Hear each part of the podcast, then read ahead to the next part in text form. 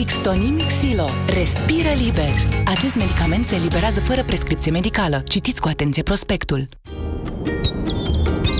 Ianuarie ne poate surprinde. Indiferent dacă afară este cald sau rece, fi pregătită să arăți întotdeauna elegant. Intră pe bompri.ro, descoperă noua colecție și profite de livrare gratuită la toate comenzile de peste 99 de lei. Bompri, it's me! Vino acum în magazine și pe Altex.ro și ia televizor LED Smart Ultra HD 4K Samsung, diagonala 138 cm, la 1899,9 lei. Altex. De două ori diferența la toate produsele, inclusiv magazine online. Detalii în regulament. Dacă scuipi sânge în timpul periajului dentar, este posibil să suferi de afecțiune gingivală și să te îndrepți spre probleme mai grave. Acționează până nu este prea târziu. Pasta de dinți Parodontax Complete Protection este mai mult decât o pastă de dinți obișnuită. Oferă 8 beneficii special concepute pentru gingii mai sănătoase și dinți mai puternici. Încearcă gustul Parodontax Complete Protection, acum și în varianta whitening. Caută în magazine pasta de dinți Parodontax Complete Protection. Ești pasionat de educația digitală? Îți place să creezi materiale digitale sau aplicații care ajută copiii să învețe mai ușor? Înscrie-te pe www.digitaliada.ro Iar cele mai bune materiale digitale vor fi premiate cu echipamente IT și electronice. Contribuie și tu la educația elevilor. Înscrie-te în Digitaliada, un proiect al Fundației Orange. Draga mea, am lucrat toată ziua în fața calculatorului. Avem ceva pentru ochi? Avem picături de ochi. Sunt în baie, dacă vrei să-ți pui. Bineînțeles, au expirat. Le-ai cumpărat acum o lună și ceva. Of, Andrei, nu sunt orice picături de ochi, ci Vizic. Nu expiră repede după deschidere. Vizic? Da, pentru ochi uscați și obosiți. Le-am luat de la farmacie. Picăturile de ochi Vizic pot fi administrate timp de 12 luni de la prima deschidere. Vizic! Pentru ochi uscați și obosiți. Vino luna ianuarie în farmaciile Dona și beneficiezi de 15% reducere la produsele din gama Vizic. Nu rata reducerile care se văd cu adevărat la MobExpert. Până la 50% reducere pentru mii de produse ca să te simți în largul tău acasă. Alege ce-ți dorești până pe 9 februarie în magazine sau pe mobexpert.ro. La Mega Image și Shop Go, în fiecare vineri, sâmbătă și duminică avem mega promoții de weekend, că doar e mega! În perioada 24-26 ianuarie ai salată de vinete cu ceapă, gusturi românești, 250 de grame la doar 6 lei 99, bere Bex 330 de mililitri la doar 1 leu 99 sticla și detergent gel Persil 20 de spălări, diverse sortimente la doar 16 lei 99. Prinde promoția de weekend de la Mega Image! Piața Victoriei cu Alicia Copescu la Europa FM. Bună seara, bine v-am regăsit la Piața Victoriei. Temutul coronavirus din China, dar și gripa care închide școli la noi sunt subiectele din această seară. Ce este așa de înspăimântător la acest virus din cauza căruia se închid practic orașe în China? Sunt și români care au trecut pe acolo recent și sunt în carantină acum la Timișoara, tocmai am aflat de la știri. Iar peste spaima generată de acest virus misterios avem și noi gripa noastră, din cauza căreia s-au închis școli și grădinițe aici în București. Ce este așa de grav, ne întrebăm, pentru că cifrele de acum, datele oficiale, sunt considerabil mai mici decât cele de acum un an pe vremea asta. În ianuarie anul trecut aveam epidemie declarată, se închideau școli în toată țara. Nu este cazul acum. Avem însă cursuri suspendate în 9 școli și grădinițe din capitală și aflăm că sunt de fapt clase în 9 școli și grădinițe. Ceea ce a nedumerit în mare măsură. În ce sens? Despre asta vorbim. În studioul Europa FM sunt uh, Sandra Alexiu, este președintele Asociației Medicilor de Familie din București și Ilfov. Bună seara! Bună seara, mulțumesc pentru invitație. Și Andreea Moldovan este medic infecționist, revine la Europa FM, medic infecționist la Spitalul de Boli Infecțioase din Brașov. Bună seara, Andreea Moldovan. Bună seara, bine v-am regăsit. Și una și alta sunteți în prima linie când este vorba de gripă, fie că pacienții se duc la medicul de familie, Sandra Alexiu, fie că se duc la spital. Cum ați descrie situația în acest moment? Uh, informări știți că apar săptămânal de la Centrul Național de Studii pentru Boli Transmisibile. Situația în acest moment uh, nu este îngrijorătoare dacă ne gândim la gripă. Avem un număr mic de cazuri, avem trei decese, decese la persoane care nu au fost vaccinate și care aveau patologie preexistentă, deci nu erau sănătoase înaintea infecției cu gripa. Trei decese în condițiile în care să spunem că acum un an pe vremea asta aveam 34 de decese din cauza gripei, 24 înregistrate doar într-o săptămână, în săptămâna da. care uh, încheia da. luna ianuarie. Doar că anul trecut uh, nu aveam uh, atât de multe vaccinări făcute și atât de devreme. În mm. acest an, uh, fie datorită sperieturii de anul trecut, fie datorită unei mai bune comunicări pe această temă, am avut populație mult mai activă din acest punct de vedere. Oamenii au vrut să se vaccineze și au căutat vaccinuri. Dovadă că s-au și epuizat mult mai repede, chiar și uh, cele din farmacii, care sunt practic uh, la libera alegere a pacienților, față de cele pe care le-am primit de la Ministerul Sănătății pentru persoanele aflate la risc. Andreea Moldovan, în Spitalul de Boli Infecțioase din uh, Brașov vin oameni care reclamă simptome asemănătoare celor gripale? Da, vin foarte mulți. Chiar am observat în ultimele două săptămâni împreună cu colegii din spital o creștere a numărului de adresări a pacienților cu simptome respiratorii către camera de gardă. Uh, într-adevăr, există și simptomatologie, dar cred că este și un fenomen de panică între pacienții care ni se adresează, pentru că vin direct și cer acel test rapid de gripă ca să vadă dacă au sau nu au gripă. Cred că este un cumul de factori care îi fac să se adreseze mult mai rapid la medic. Însă ceea ce am observat de asemenea practic din activitatea noastră de zi cu zi este o simptomatologie adeseori uh, severă a pacienților cu o simptome care sunt greu de, de suportat uh, din punctul lor de vedere. Adică sunt mai greu sunt... Cu febră înaltă, cu mialgii, deci cu dureri musculare, uh-huh. cu febră înaltă, cu tuse care este foarte deranjantă. Și asta pentru că gripa debutează dintr-o dată și este mai violentă decât în alți ani sau pentru că ei amână momentul în care se duc la spital? Nu aș pune neapărat mai violentă. Practic este un virus care are tropism respirator, pătrunde pe cale uh, aeriană Uh, poate să disemineze rapid la nivelul căilor respiratorii inferioare, unde să dea o afectare pulmonară, care se traduce printr-o tuse, febră înaltă, stare generală modificată. Nu este neapărat un virus mai agresiv decât a fost anii trecuți, dar uh, este, după părerea mea, o exacerbare de multe ori a simptomelor pe care le decerează sau le prezintă pacienții. Ceea ce spuneți până la urmă, coroborat cu datele oficiale pe care le avem, arată că situația în acest moment uh, nu este nici de cum alarmantă cum era în urmă cu un an. Uh, cu atât mai mult ne-a a provocat o oarecare nedumerire faptul că la începutul acestei săptămâni, și de aici a pornit ideea acestei uh, emisiuni, Inspectoratul Școlar București anunța că sunt suspendate cursurile preț de trei zile, practic toată săptămâna, pentru că a început suspendarea cursurilor de marți, mâine, vineri, este oricum zi liberă, deci de luni, practic, copiii stau uh, acasă, dar era vorba despre, atenție, clase uh, individuale din câteva școli uh, din București. Iar asta a creat uh, uh, nedumerire printre părinți aici în capitală. Uh, a fost chiar uh, un dialog în emisiunea Deșteptarea la Europa FM în care ascultătorii și-au exprimat până la urmă uh, uh, uimirea aflând că nu o școală întreagă, ci doar o clasă dintr-o școală este închisă pentru o presupusă dezinfecție. Asta am fost șocat. În prima fază mi-a trimis soția mea știrea pe telefon, pe WhatsApp, că se închid școli în București și am văzut că era și a noastră, ca după aia să aflu de fapt o singură clasă. Întrebarea vine, copiii din clasa aceea au stat doar în clasă, nu s-au plimbat în școală? Dar de cursitate n-ați întrebat uh, la școala respectivă, n-ați întrebat conducerea, domnule, închideți o clasă, dar ce copiii au stat încuiați aici, adică n-au, intrat, n-au interacționat cu alții? Asta urmează acum să, să postăm pe grupul de părinți că au început să spună care, cum, care e răcit, care n-a răcit, care are virus, că trebuie să confirmăm doamne învățătoare.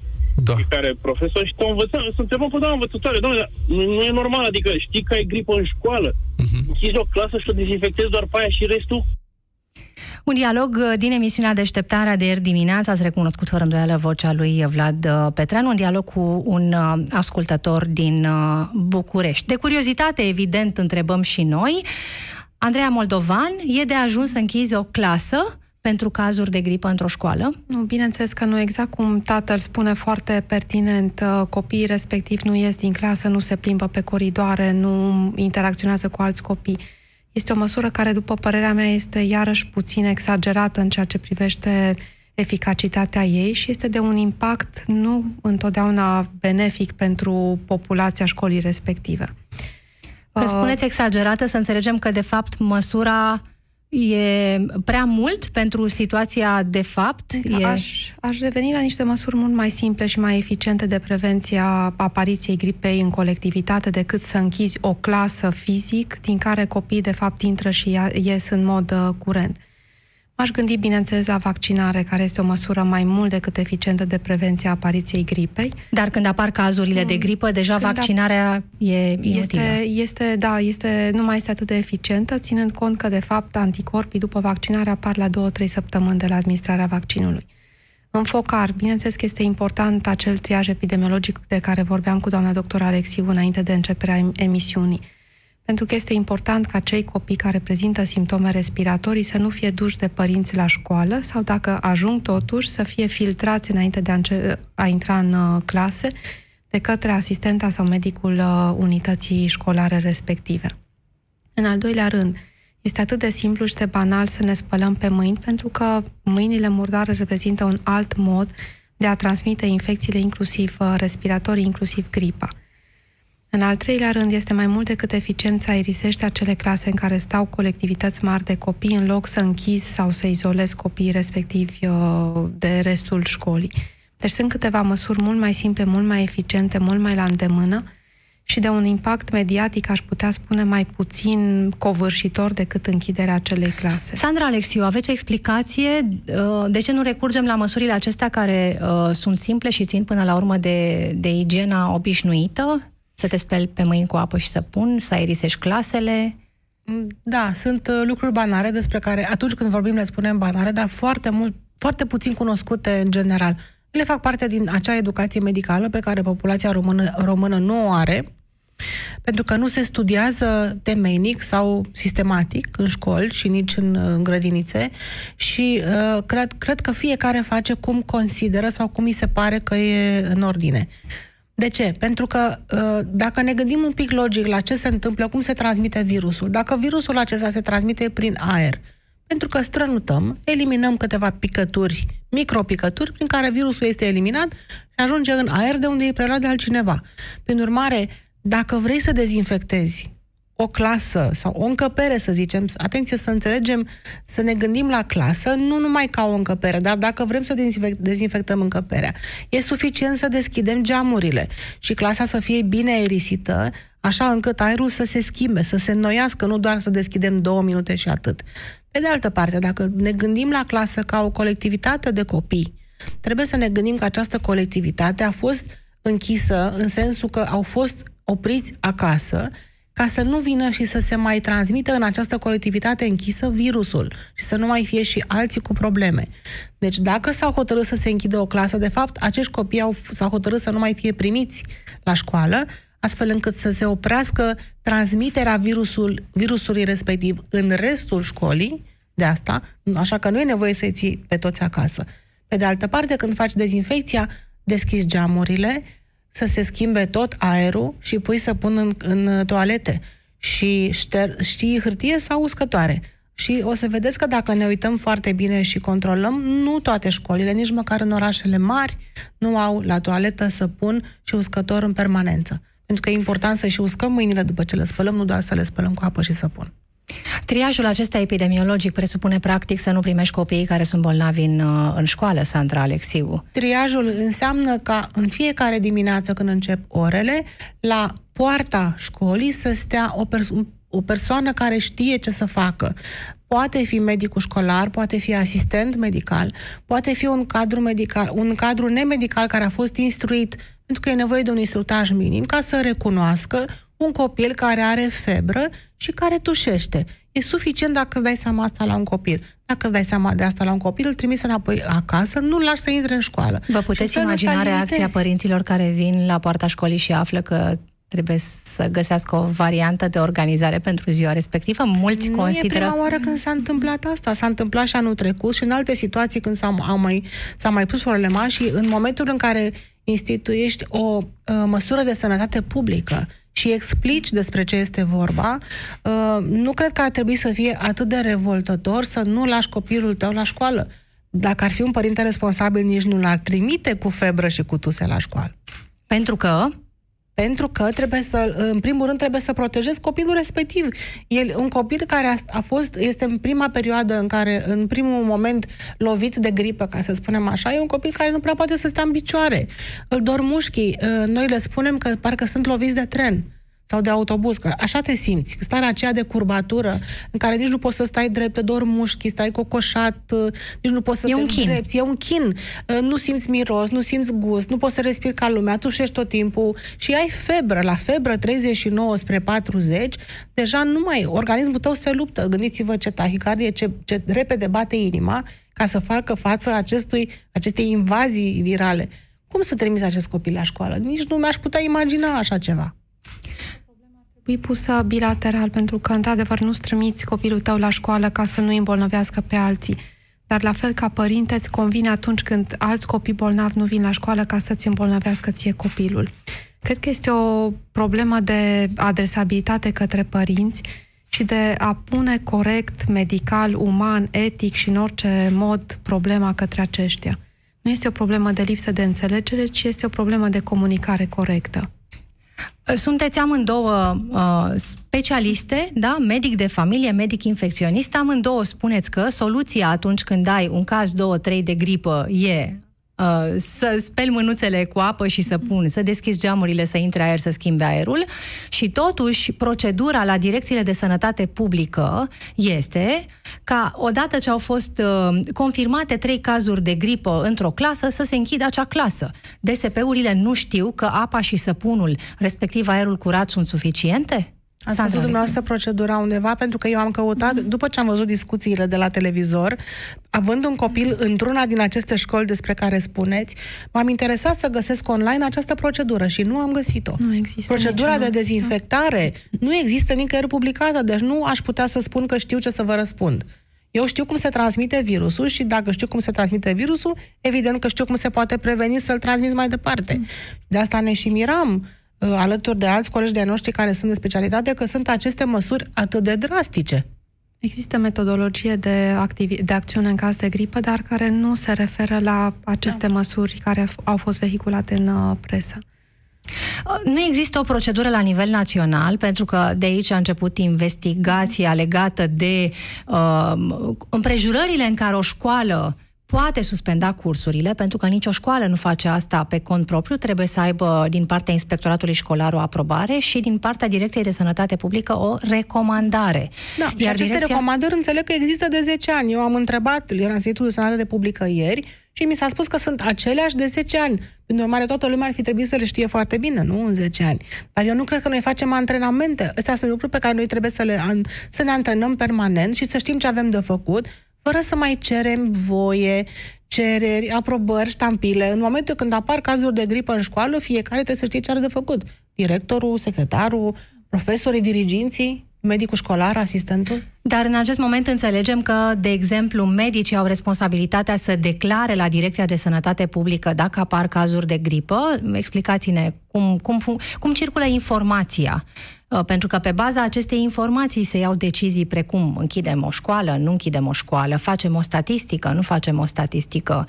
Noi, la, noi declarăm în fiecare săptămână la cabinetele medicilor de familie, în fiecare săptămână se declară către Direcția de Sănătate Publică, la începutul săptămânii, cazurile de boli cu infecții uh, acute respiratorii pe diverse tipuri de boală, care sunt și uh, superioare și inferioare, inclusiv cazuri de gripă pneumonii și infecții ușoare, iar vara suplimentar, suplimentar declarăm diarei. Asta se declară săptămânal. Pe baza declarației pe care o fac uh, medicii de familie, deci practic prima treaptă, unde primul loc în care să, ar trebui să se adreseze pacienții de, atunci când au o problemă de sănătate, se face o numărătoare la nivel național.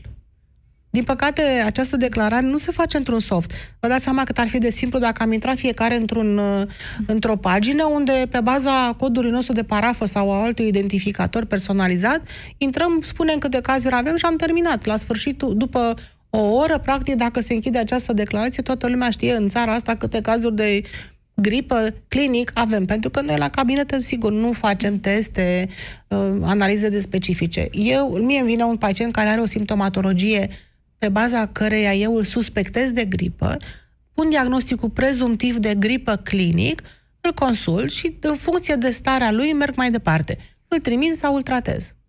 Și ce înseamnă, ce presupune tratamentul, Sandra Alexiu?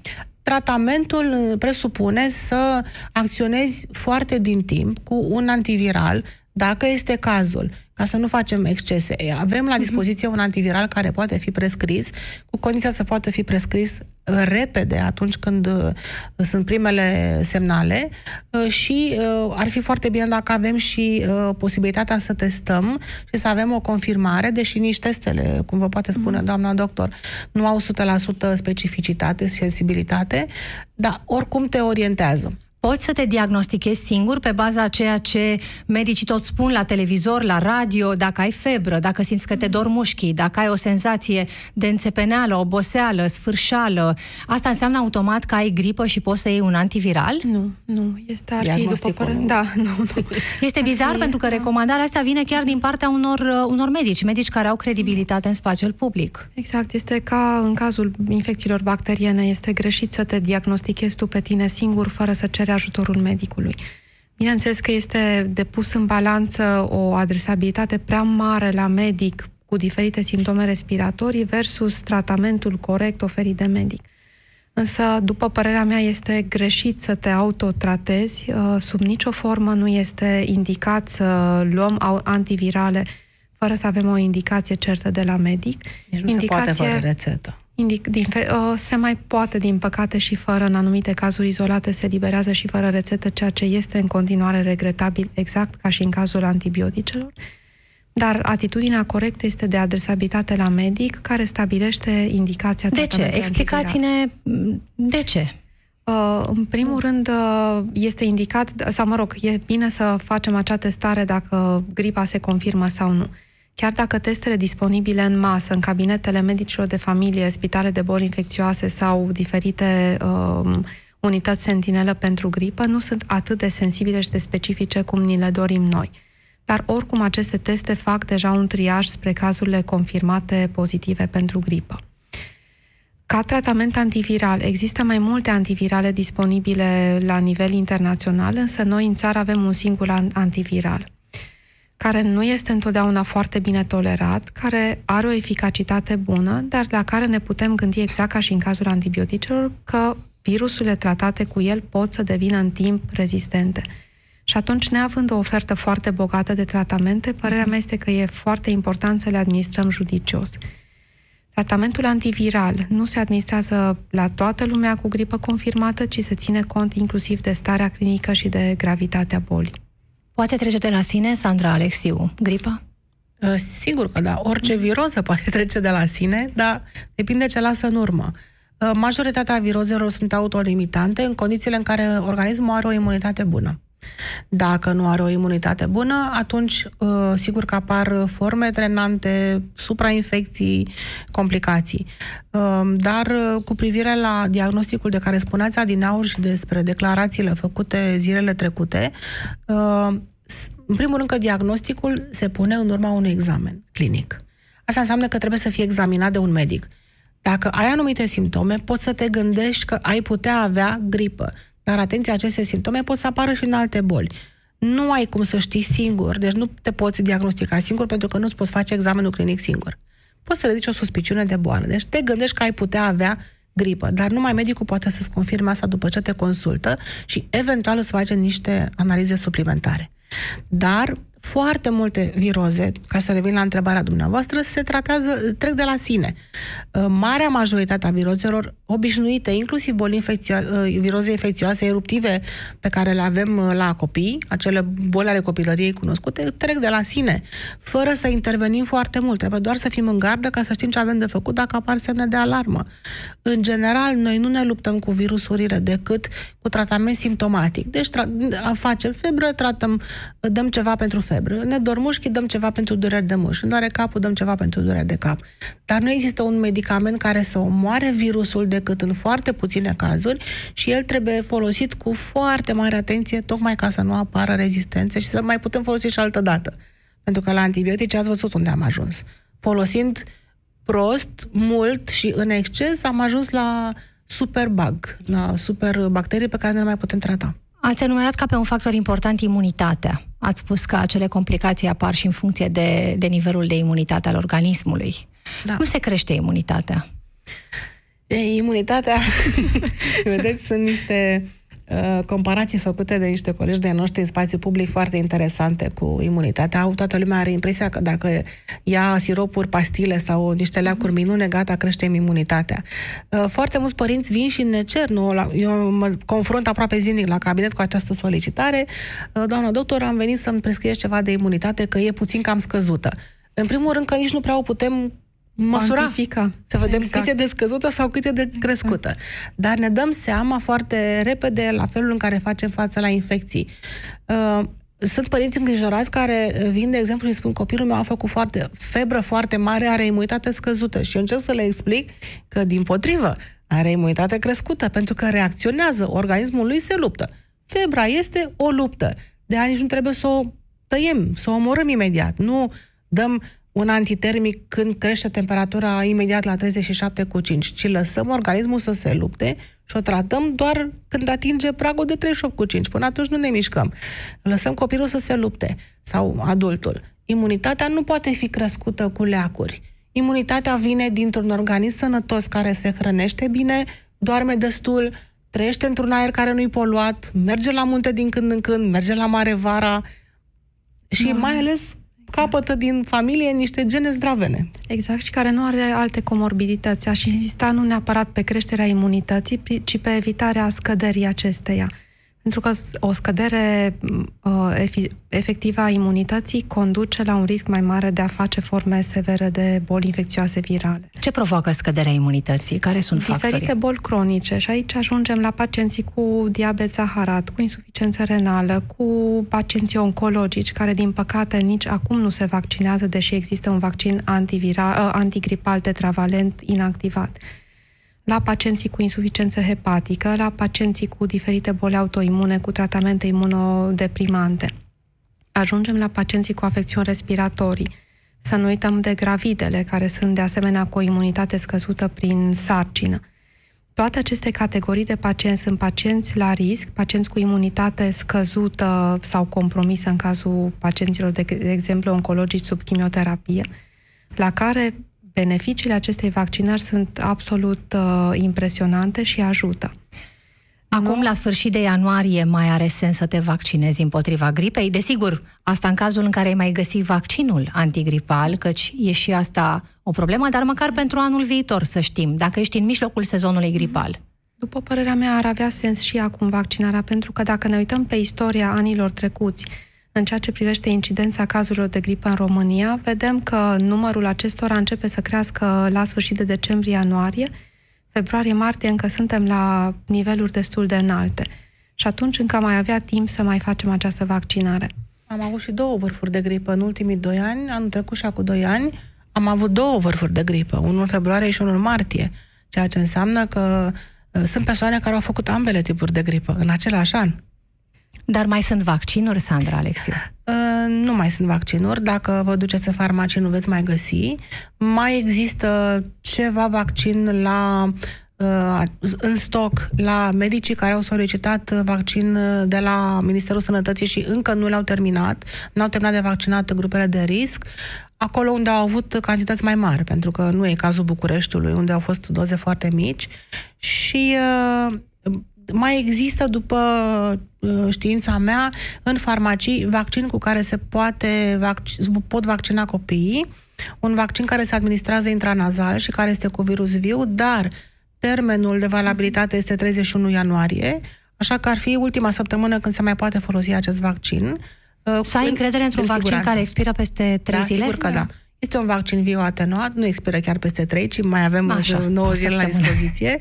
Uh, pentru noi este important, uh, eu am copii care sunt vaccinați prim, cu prima doză suficient de la timp încât să o prindă și pe a doua, pentru că atunci când vaccinezi un copil până în 9 ani, prima dată în viață, el trebuie să facă două doze. Și atunci uh, era nevoie, pentru că au venit puțin cam târziu, să mai prindem încă o doză. Așa că nu, nu e târziu nici până în ultima zi în care acest vaccin este valabil, nu e nicio problemă, sunt în siguranță. Uh, singura problemă pe care o pot avea dacă depășesc acest termen, ca și acela dacă nu respectă lanțul de frig, este că nu au, nu obțin un nivel de anticorpi suficient de bun după ce acest termen trece.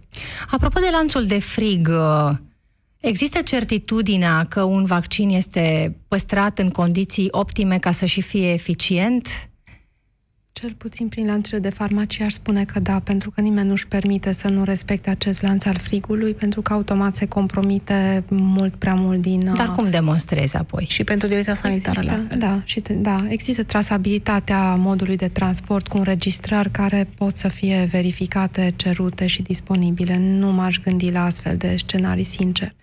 Urmează... Pentru, pentru cineva care este foarte speriat, ar putea folosi niște, niște timbre speciale care își schimbă culoarea, și pot uh, demonstra că nu, au, uh, că nu s-a respectat uh, lanțul de frig. În general, ele cresc valoarea de preț, prețul unui vaccin și nu prea se mai folosesc. Dar pentru vaccinurile care vin din import, mai există.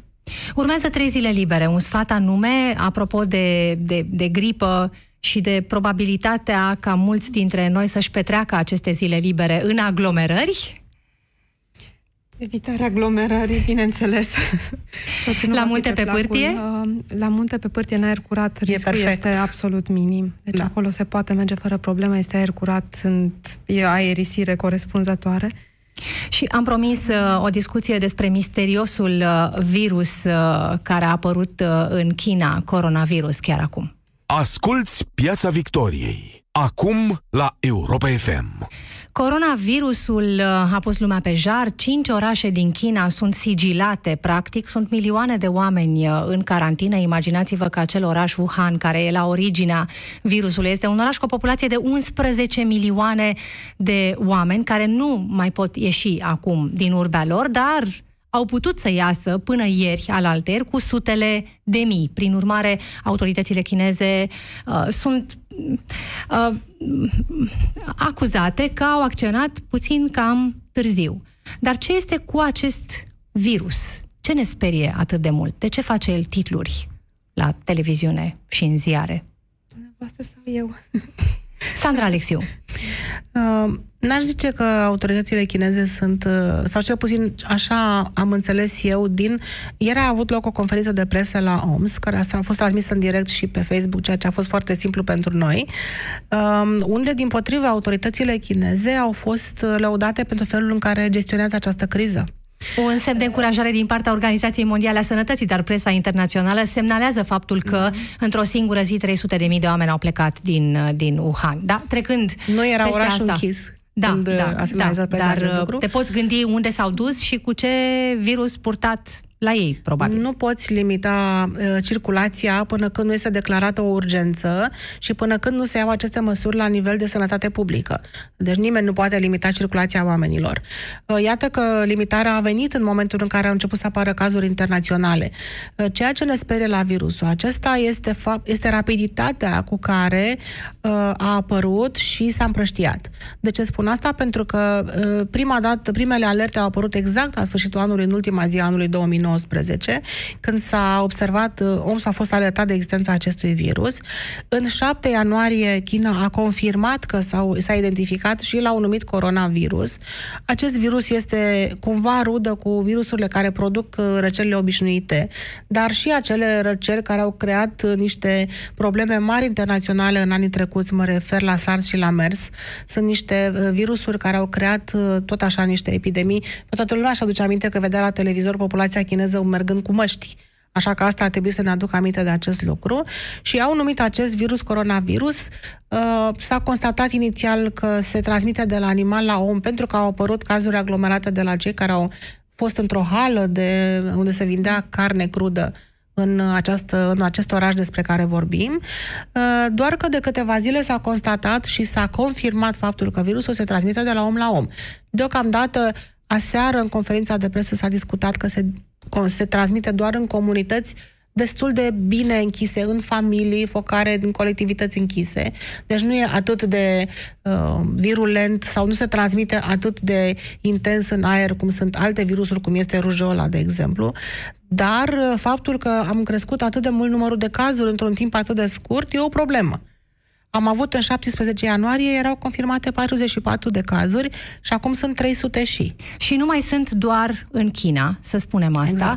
Exact. Iar cea mai recentă informație este că patru uh, cetățeni chinezi sunt tratați acum în Scoția, bănuiți că ar fi, care avea acest uh, virus.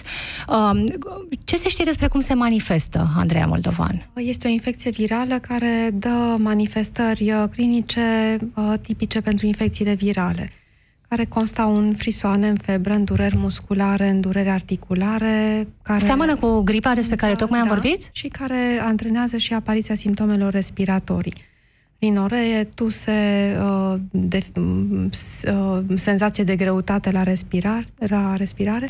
Dar este un virus ca, pentru care există tratament, nu-i așa? Nu, nu este o afecțiune virală pentru care nu avem un tratament etiologic, ceea ce înseamnă că nu avem un medicament care să fie activ pe virusul în sine, ci doar putem ajuta pacientul prin tratament simptomatic care să cupeze simptomele asociate infecției.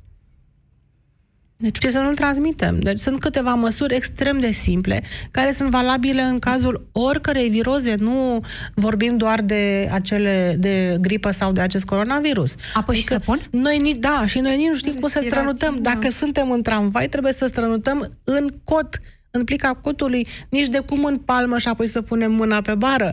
E nici foarte cum important. Deschis, cum da. strănutăm de cele mai multe ori fără să protejăm cu nimic. Sau într-o batistă, batista, mm. batistă de hârtie. O arunci imediat. Ai strănutat în mâini și ești într-un mediu mai restrâns, imediat te speli pe mâini. Dar dacă strănuți în plica cotului sau un umăr în haină, nu, ia, nu se mai transmite mai departe. Este de natură să ne îngrijoreze informația că artiștii filarmonici din Timișoara, care tocmai au avut un turneu prin China, au trecut de două ori prin orașul Wuhan, odată acum două luni, odată acum câteva zile la întoarcere uh, și sunt acum în carantină acasă, Sandra Alexiu? Uh, pentru trecerea lor în urmă cu câteva luni nu e o problemă, pentru trecerea lor recentă prin Wuhan este o problemă. Trebuie să fim îngrijorați în primul rând pentru ei. Ei trebuie să fie supravegheați foarte atent în acest moment. Înțeleg că și în România vom avea teste în câteva zile. Uh, pe de altă parte, uh, trebuie văzut în ce fel sunt afectați de această infecție, dacă au sau nu o au și atâta vreme cât sunt carantinați, deci nu pot lua cumva legătura cu alte persoane în afară lor, stau într-un spațiu în care trece perioada de incubație, nu ar trebui să fie îngrijorător pentru toți ceilalți. Dar acești oameni au venit într-un avion în care erau și alți călători.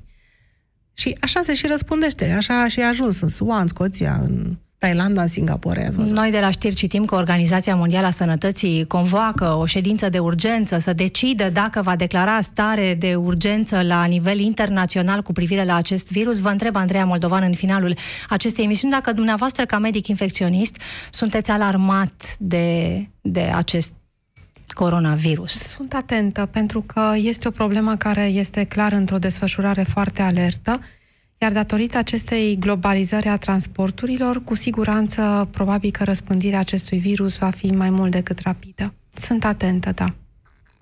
Atentă Iar, însemnând ce?